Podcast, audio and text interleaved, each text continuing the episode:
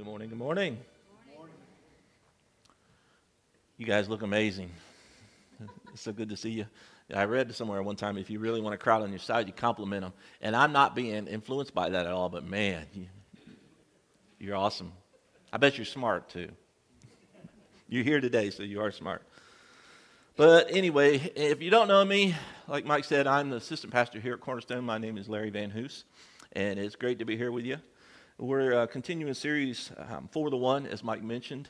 And actually, when this date came open for someone to do the message, we do try to give Mike a break every now and then. And this was a good week. He got a ton of work done outside of just prepping for the service. So that was work that I don't have to do now. So I'm excited for not just giving the message, but not having to do that other stuff that he did. And he'll tell you more about that in the coming weeks. But we've got some neat things coming up. But I didn't know that this message was really going to be something so near and dear to my heart. I mean, I knew what the series was about, but this particular one, I'm glad I got the opportunity to do it because it really has blessed me as I prepped for it, and it touches your heart, and I hope it does yours as well. So anyway, God is good, right? Yes. That's your cue. All right. We'll do it again. God is good? All the time? All the time? Okay, let's jump right in the message. We're going to be starting reading today in Luke chapter 5, and I'll give you a little context, and I'll give you a chance to open to that, or if you got your phone out already, you know, there's great Bible apps for reading Scripture along with us. But I do want to set the stage. What was happening on this particular day is that Jesus was in Jerusalem, and there were a lot of Pharisees and teachers there. They had come from all over the place. It wasn't just local Pharisees and teachers, but they were basically starting to come and listen to Jesus, and honestly, I think they felt threatened by him, and they were looking for excuse to give him a hard time, and so they were really paying attention to every dot and tittle, you know, just everything that he said, and they, you know, basically he didn't come from their sect, and so you know he's an outsider to them. To me, that makes the most sense about why they behaved the way they did. They were definitely threatened by him. But anyway, here he is, and he's teaching and giving a message, and some men brought their friend who was paralyzed to Jesus because they heard that people had been healed by him, and they couldn't get through the crowds. And so Jesus is preaching away in his house, and the men actually removed tiles from the ceiling and lowered the man down in front of him. Well, that got Jesus' attention and everybody else's. I mean, I'm sure that would, you know, if that happened right here, that would get your attention, right? So Jesus is like, friend, your sins are forgiven. Now, that's an interesting thing to say, and the Pharisees were upset about that. They were like, who are you? Only God can forgive sins. And Jesus saw the connection between unforgiveness of sins and this man's physical condition. So he said to the Pharisees, he said, you know, what's your problem here? What's easier to say your sins are forgiven or rise up and walk? And so that's what he did next. He said, rise and walk. So that's setting the stage of kind of what's going on. And then as soon as the man got up and walked and left, Jesus went out. And what did he do?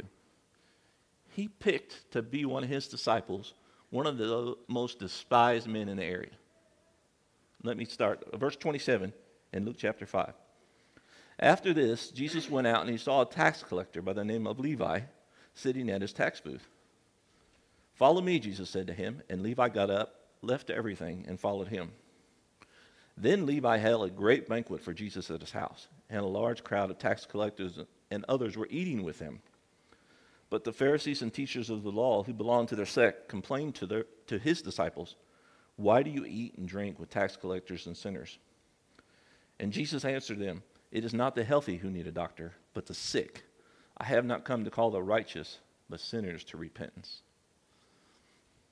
So it's interesting, but I hope we never get accused of this, of just appealing to the clean, the upright, that the more popular people, because Jesus sent us into the world for the sick and the lost, the despised and the hopeless. And that's what our the first point in my message today is, that Jesus calls the despised. And here's what he did. He gave a perfect example. He called someone to be his disciple, not just to be a follower, but somebody to be in a leadership position that was one of the most despised men in the country. I mean, he had a bad rap, let's just put it that way. And I'm guessing that he had some exposure to Jesus and Jesus' teaching and Jesus' miracles and everything, because, I mean, he closed his booth up and he left. As I was researching the scripture, I came across a story, and it's a little bit long. I apologize, because I'm going to read it to you, and hopefully I won't stumble. But how many of you all have heard of a lady named Corrie Ten Boom? Corrie Ten Boom was arrested for sheltering Jews and during World War II, and she survived through the Holocaust and everything. She lost some family members during that time, and her story is amazing. And if you ever get a chance to read her autobiography, I would highly encourage you to do it. But I'm going to read you a little excerpt from it that is Corey's story of forgiveness. It was 1947, and I had come from Holland to defeat Germany with the message that God forgives. It was the truth they needed to hear most in that bitter, bombed-out land, and I gave them my favorite mental picture. Maybe because the sea is never far from a Hollander's mind, but I like to think that that's where forgiven sins were thrown. When we confess our sins, I said, God cast them into the deepest ocean, gone forever. The solemn faces that day stared back at me, not quite daring to believe. There were never questions after a talk in Germany in 1947. People stood up in silence. In silence, they collected their wraps, and in silence, they left the room. And that's when I saw him, working his way forward against the others. One moment I saw the overcoat and the brown hat, the next a blue uniform and a visored cap with a skull and crossbones. It came back with a rush then, the huge room with its harsh overhead lights, the pathetic pile of dresses and shoes in the center of the floor, the shame of walking naked past this very man. I could see my sister's frail form ahead of me, ribs sharp beneath the parchment skin. Betsy, I thought, how thin you were. Betsy and I had been arrested for concealing Jews in our home during the Nazi occupation of Holland, and this man had been in guard at Ravensbrück concentration camp, where we had been sent. Now here he was in front of me, hand thrust out. A fine message, Fraulein. How good it is to know that, as you say, all our sins are at the bottom of the sea. Yet I, who had spoken so glibly of forgiveness, fumbled in my pocketbook rather than take that hand. He would not remember me, of course. How could he remember one prisoner among those thousands of women? But I remembered him and the leather crop that was swinging from his belt. It was the first time since my release that I had been face to face with one of my captors, and my blood seemed to freeze. You mentioned Ravensbrück in your talk, he said. I was a guard in there. I could tell he didn't remember me. But since that time, he went on, I have become a Christian. I know that God has forgiven me for the cruel things I did there. But I would like to hear it from your lips as well. Fraulein, again the hand came out. Will you forgive me? As I stood there, I whose sins had every day to be forgiven, I could not. Betsy had died in that place. Could he erase her slow, terrible death simply for the asking? It could not have been many seconds that he stood there, hand held out, but to me it seemed hours as I wrestled with the most difficult thing I had ever had to do. For I knew I had to do it. The message that God forgives has a prior condition, that we forgive those who have injured us. If you do not forgive men their trespasses, Jesus says, neither will your Father in heaven forgive your trespasses. I knew it not only as a commandment of God, but as a daily experience. Since the end of the war, I had had a home in Holland for victims of Nazi brutality. Those who were able to forgive their former enemies were able also to return to the outside world and rebuild their lives. Those who nursed that bitterness remained invalids. It was as simple and as horrible as that. And still I stood there with coldness clutching my heart. But forgiveness is not an emotion. I knew that too. Forgiveness is an act of the will, and the will can function regardless of the temperature of the heart. Jesus, help me, I prayed silently. I can lift my hand. I can do that much. You must supply the feeling. And so woodenly, mechanically, I thrust my hand into the one stretched out to me. And as I did, an incredible thing took place. The current started in my shoulder, raced down my arm, sprang into our joined hands.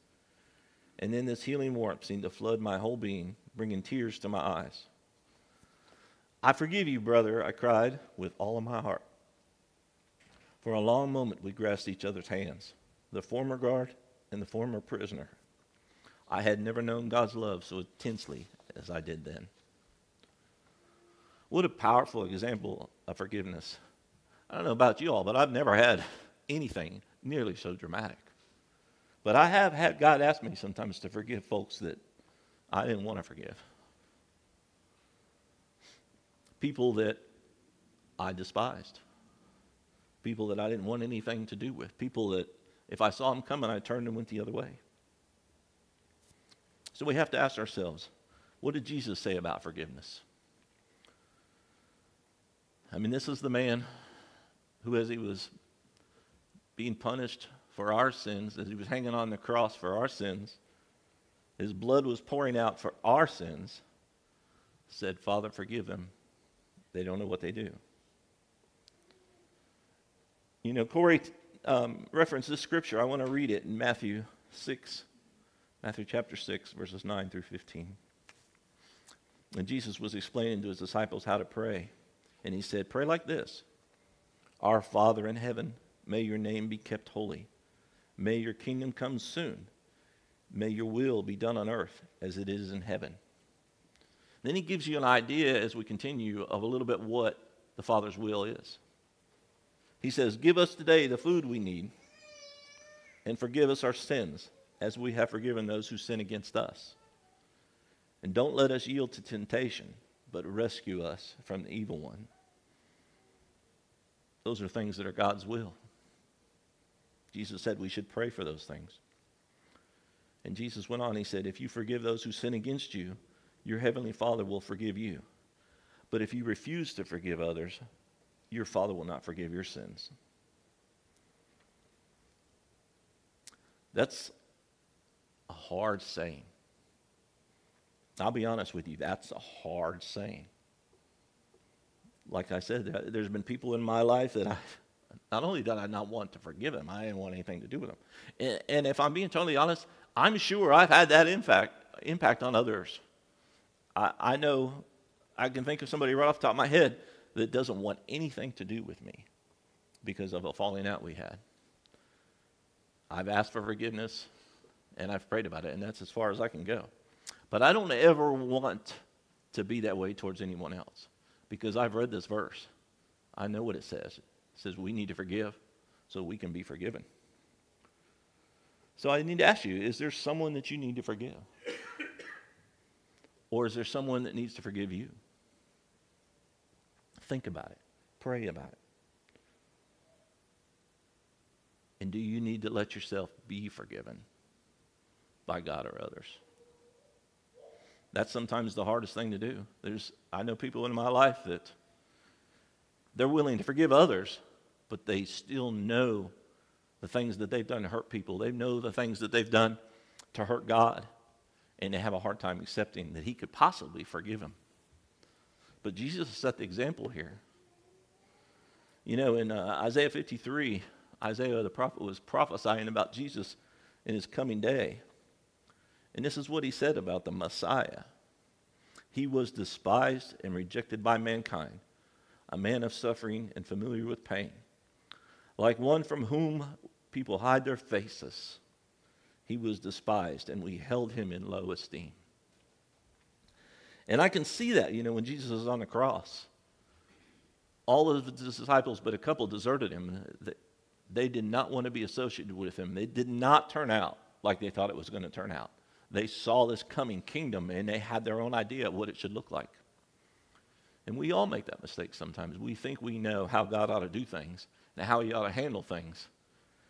And I'm here to tell you, he's got some pretty good ideas about how to help us navigate difficult situations, and, and, in life in this broken world. And so before we move on, I just want to take a minute and think about this. Think about the despised, those that need forgiveness, and ourselves that need forgiveness. And let's just pray about it. Let's bow our heads and pray with me. And if you feel like you need forgiveness from God, just hold that up to him and say, Father, forgive me. Dear Lord, as we continue with this message, we want to take a moment and just thank you for loving us, for caring about us, for sending your son, that he didn't despise us, Lord, but he took that upon himself. He allowed himself to be despised for us. He allowed himself to be broken for us. He allowed himself to be killed and struck down for us because he wanted to make a way for us to be able to approach God again. And he started out his prayer with saying that we should say, Father in heaven. He's restored that relationship if we just take it. Just take it from him. He's holding out the gift of God of grace and mercy. But Lord, we realize that we have to extend that to others as well. And honestly, as difficult as it is, we don't want to be disobedient. We want to forgive those that we may have had a falling out with. Our relationship's not what it should be. Everybody here knows who that is. Everybody online can think of someone or someones that they need to forgive or be forgiven for. So we ask that your Holy Spirit empower us, Lord, to give and receive forgiveness. In the authority and the precious name of your Son, Jesus, we pray. Amen. So let's move on. Our second point is that Jesus seeks out the hopeless. And we're going to be reading from the Word, from John chapter 5. If you want to turn over to that, you're welcome to. But I want to set the stage for you on this as well. Jesus was in Jerusalem for a festival, and maybe he was restless. God called him. He went to a place called the Pool of Bethesda. Now, the thing about the pool is that, I'll tell you a little bit about the backstory. The ancient Greeks had a cult for the pagan god of healing named Asclepion. Now, I defy anyone here to challenge my pronunciation of that. Maybe Mike could, I don't know. But we're going to call it Asclepion. And during the peak of the empire, they built what is called Asclepios, or healing centers, all across the Greek empire, including some in Jerusalem. And those who were ill would visit those centers, bathe in the pool, sleep inside the walls, and stay there. And there were different things that they had to do depending on where they were. In this particular pool, the Bethesda, it was said that the water would be stirred either by an angel or by serpents, which were servants of Asclepion. And if you could be the first one in that pool, you would be healed. So, I mean, these folks were camping out there. Because, I mean, after all, if you've got a chronic condition, who doesn't want to be healed? It's like, you know, take this away.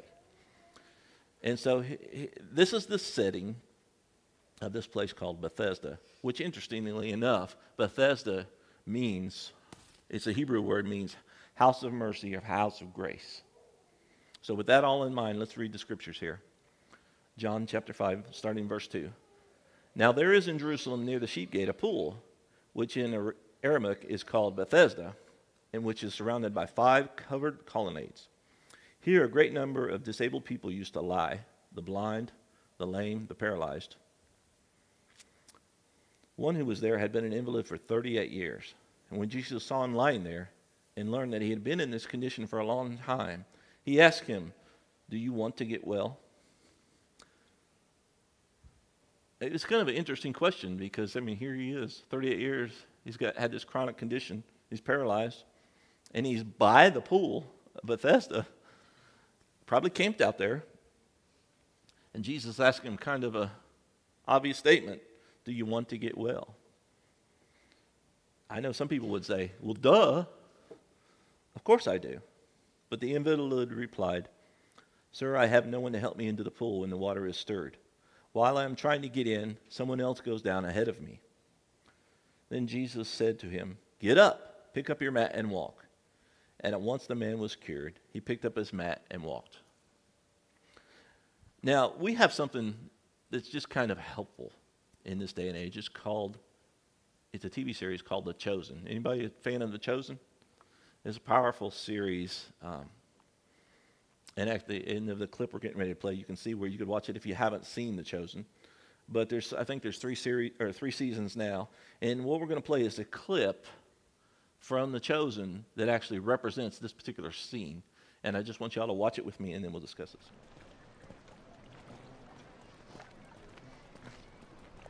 Shalom. Me? Yes. Shalom. I have a question for you. For me? I don't have many answers, but I'm listening. Do you want to be healed? Who are you? We'll get to that later. But my question remains. Will you take me to the water?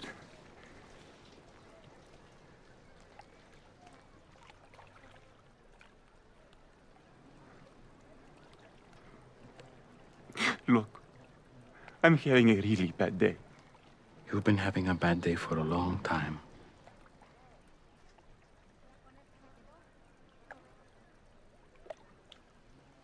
So? Sir, I have no one to help me into the water when it's stirred up. And when I do get close, the others step down in front of me. And so... Look at me. Look at me. That's not what I asked. I'm not asking you about who's helping you, or who's not helping, or who's getting in your way. I'm asking about you.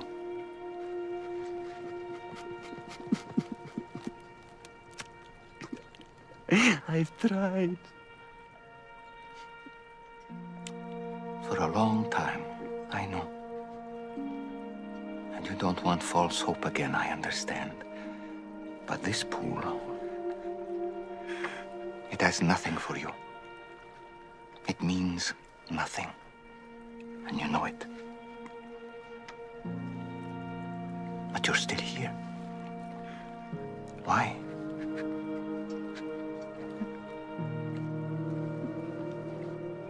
I don't know.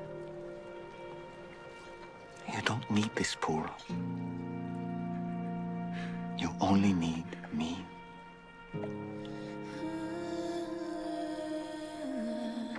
So, do you want to be healed?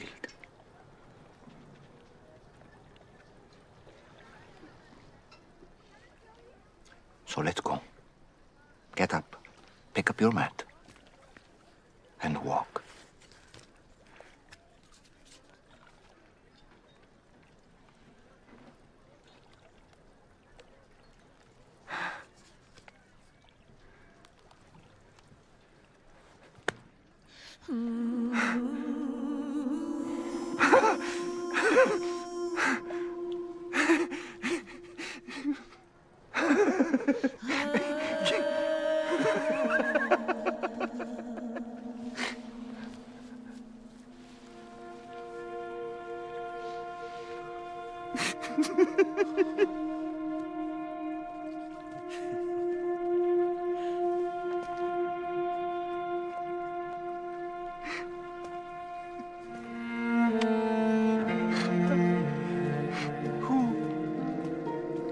Free to walk, like he said. Don't forget your bed.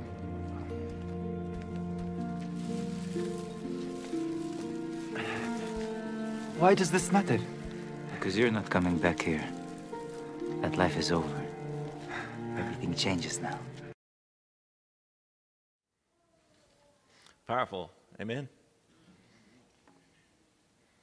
Everything changes now. You talk about a good representation of hopelessness.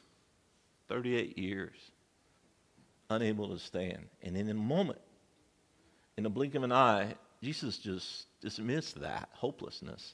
He was the hope that that man needed. He is the hope that we need. Just as he said in this video, you only need me. As I was thinking about this, something that I was in a lecture class, a class I'm taking, and as I was watching or studying for this and watching that video clip, I remembered this lecture, and it is basically we were talking about people of Islam, and let me explain to you the connection here.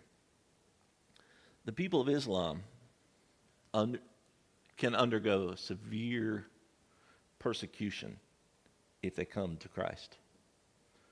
So much so that some people are even afraid to witness or minister to someone from Islam because they know what they might have to go through. I'll give you some examples. The study was done in 2021. There were 10 Muslim-majority countries where apostasy from Islam, in other words, converting to Christ, was punishable by death. And there's another 13 Muslim countries where there's penal or civil punishments such as jail, fines, or even loss of child custody.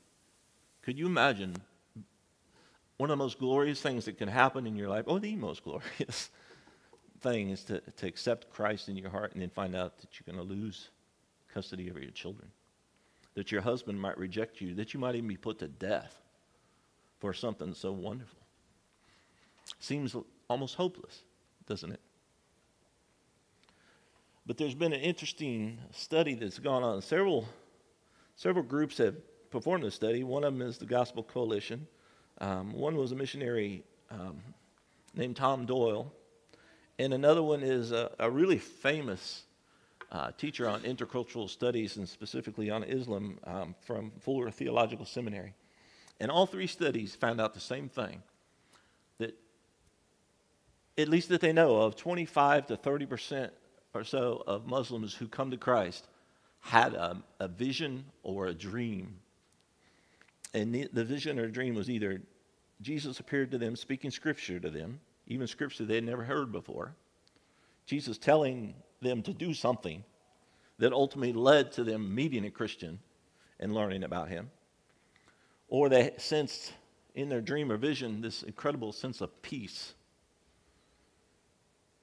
and a man in white who physically appeared to them, sometimes in a dream, sometimes with their eyes wide open. God is not intimidated by hopelessness, and we shouldn't either.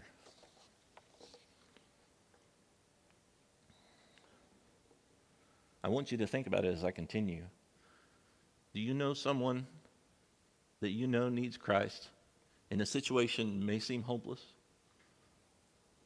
They're never going to know Christ. Their heart's too hard. They've rejected him time and time again. Be praying for that person. Never stop praying. I want to tell you one little more short story about a hopeless situation. I knew a woman of incredible faith, who'd seen many miraculous things happen in her life, and many of her family come to Christ, many that she led to Christ. But she was estranged from her son. Growing up, her son and her husband had fought and battled. There were blows thrown, a lot of angry words. And as the son got older, there was a break in the relationship, and the son left the house much too young to be on his own, and he cut off all communication with his family, with his parents. And he was too young to really enter the workforce. So for a time, he lived a life of a thief and a drug dealer. traveled around the country staying one step ahead of the law, although he was arrested a few times, never was convicted, so he didn't have to serve prison time. It was a hard life. Ultimately, someone stepped up and offered him a second chance. His brother asked him to help with a new business, and the two of them together, along with some others, built this business. He became the assistant manager of the business, put together a good life, lived in a condo on a lake in Florida, was dating the beauty queen of the area. There was only one problem. There's a big hole in that man's heart. And all this time, no communication, the mother never stopped praying and believing that God could do something in that hopeless situation. And amazingly, the son turned his back on even the good life. First, he turned his back on the hard life, the drug life, the life of crime. Now he turned his back on the good life and said, I'm just going to go find myself. And him and his best buddy started across the country, headed to the mountains, see if they could fill that hole. They stopped to visit some relatives in their hometown, and something happened, and his buddy left, and he was stranded. Not where he wanted to be, not who he wanted to be around. But eventually he was in his hometown. He decided to reconnect with his family. And over a 6-month period, through prayer, some ministry, some counseling, and even going to church once or twice, the son came to the Lord. And there was a lot of celebration in that home. In Luke 19:10, Jesus said, "For the Son of Man came to seek and save those who are lost." And when Jesus said, Son of Man, he was referring to himself. When he says those who are lost, he's referring to us. All of us are lost before we come to Christ. All of us need the Good Shepherd. We're not meant to wander on our own. We can't survive on our own. We were never meant to be separated from God. So I want to ask you, who are you praying for or need to pray for where the situation might seem hopeless? Or are you the hopeless one? Have you lost all your hope? And you know you have a hole inside your heart that needs to be filled. And you don't understand maybe everything that I've said today, but you know that you need God. He wants to have a relationship with us. It's just like he did with that man. It went from strangers to best friends in seconds. The woman that I told you about, the mother, was my mother. And I was that son. And as I close today and the worship team comes back up, I want us to remember the foundation scripture for this series that Mike talked about last week, the parable of the lost sheep. So we're going to read it again, starting in Luke chapter 15, verses 4 and 5. If a man has 100 sheep and one of them gets lost, what will he do? Won't he leave the 99 others in the wilderness and go search for the one that is lost until he finds it? And when he has found it, he will joyfully carry it home on his shoulders. When he's found you, he will joyfully carry you home. And when he's found those in your life and in your family, your friends that seem hopeless, whether it's 38 years of suffering or it's just an empty life without God, he will not stop searching, and we don't need to stop praying. We all owe our lives to somebody who prayed for us. So I encourage you, before we pray here again, Let him find you. Let him find them. Don't give up hope. Don't worry if the world says that they're hopeless or despised. Those words aren't in God's language. Let's pray. Dear Lord, as we close out and worship you, we worship you for your forgiveness, but also, just Lord, for the way you care for us, each individual. You seek us out. You don't want anyone to be lost. You want all to come to repentance and to know about you. So as we open up our hearts to you today, Lord, help us to rejoice that you love us, that you care for us, that you died so that we could be forgiven. And help us to pray for those in our lives that seem beyond your reach. Help us to not despise those that you don't despise, Lord. Help us to share your hope with them and to forgive as you forgive. It's a hard thing you've asked us to do, Lord. And we don't always know exactly how you can do the impossible, but we know you are a God of the possible. We thank you for that. In your Son, Jesus' name, amen.